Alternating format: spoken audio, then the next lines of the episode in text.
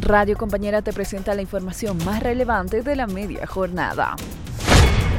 El gobierno ve una actitud política y una cortina de humo que busca la desestabilización en la propuesta del federalismo por parte de Camacho. Primero, en primera instancia, debemos manifestar que el señor Camacho tiene una salida desesperada para demostrar la ineficiente gestión que ha tenido durante el presente año. No tiene que ofrecerle al departamento de Santa Cruz. El ministro de Gobierno Carlos Eduardo del Castillo indicó que la propuesta del gobernador de Santa Cruz, Fernando Camacho, sobre el federalismo es una actitud política a la deficiente gestión como autoridad departamental. A la vez, el viceministro de Seguridad Ciudadana, Roberto Ríos, indicó que es una cortina de humo con un fin de desestabilización en el país.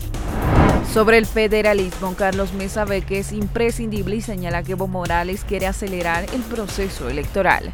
¿Qué hace que dos personalidades importantes de la política hagan este planteamiento? ¿Tienen el mismo objetivo? ¿Buscan el mismo resultado? Mi impresión es que no.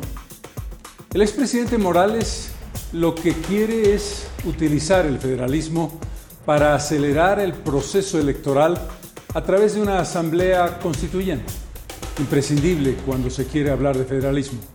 No creo que Morales, que ha sido un presidente centralista, que ha sido un presidente que ha defendido esa línea del control total y que le ha dicho, aquí están las autonomías en el papel, pero yo no las voy a aplicar, crea y quiera que haya federalismo. El exmandatario y líder de Comunidad Ciudadana, Carlos Mesa, se pronunció este martes acerca del federalismo en un contexto en el cual este debate toma fuerza a nivel nacional. Indicó que Evo Morales busca usar este discurso para acelerar el proceso electoral y que el gobernador de Santa Cruz, Luis Fernando Camacho, va por una reivindicación histórica. En ese sentido, señaló que no hay que tenerle miedo al debate como una respuesta imprescindible y necesaria. Inicia la marcha desde Caracollo encabezada por el presidente Luis Arce y el exmandatario Evo Morales. Un pueblo marcha porque quiere hacerse escuchar.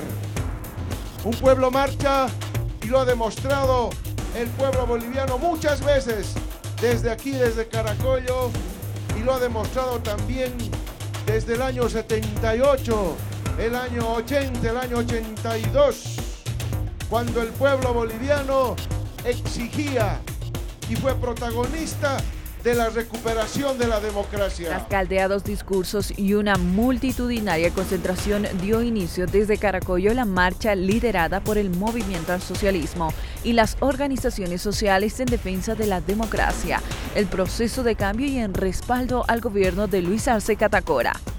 Precisamente el presidente del Estado, acompañado por el líder del MAS, Evo Morales, encabezaron el acto de inicio de la marcha que pretende llegar a la ciudad de La Paz el próximo lunes 29 de noviembre. En el acto estuvieron presentes también el vicepresidente del Estado, David Choquehuanca, y los presidentes del Legislativo, Freddy Mamani y Andrónico Rodríguez.